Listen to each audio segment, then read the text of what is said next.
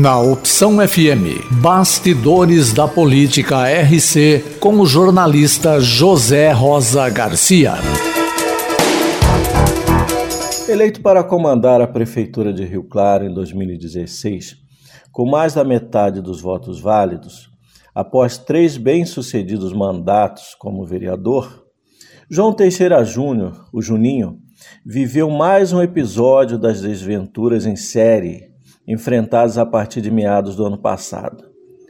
Aparentemente entregue à própria sorte, desde que ficou em terceiro lugar na tentativa de reeleição, e a partir de supostas irregularidades na compra de EPIs da Covid, saiu do cargo por determinação judicial um mês antes de encerrar o mandato, o ex-prefeito sofreu uma derrota acachapante na sessão ordinária desta quarta-feira da Câmara Municipal. Por unanimidade, prevaleceu o parecer prévio do Tribunal de Contas do Estado de São Paulo, contrário à aprovação das contas da administração direta de 2018.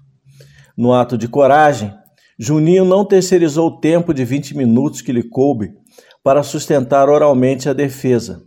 Consciente, porém, de que seria praticamente impossível mudar o resultado negativo da análise prévia do tribunal, ele procurou utilizar a tribuna para enumerar os investimentos em obras e serviços do seu governo.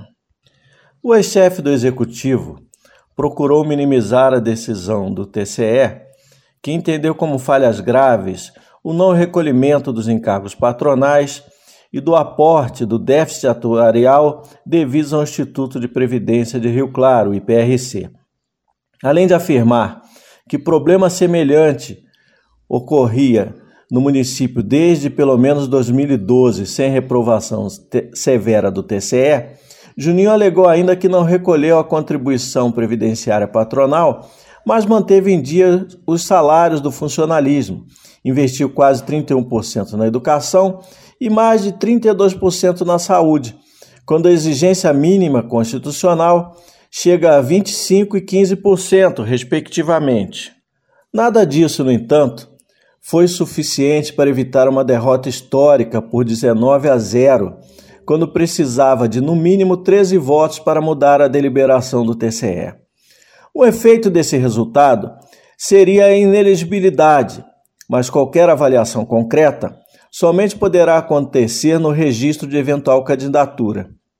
Atualmente, é inelegível por oito anos o gestor que tiver contas rejeitadas por irregularidade insanável que configure ato doloso de improbidade administrativa e por decisão irrecorrível do órgão competente, salvo se esta houver sido suspensa ou anulada pelo Poder Judiciário.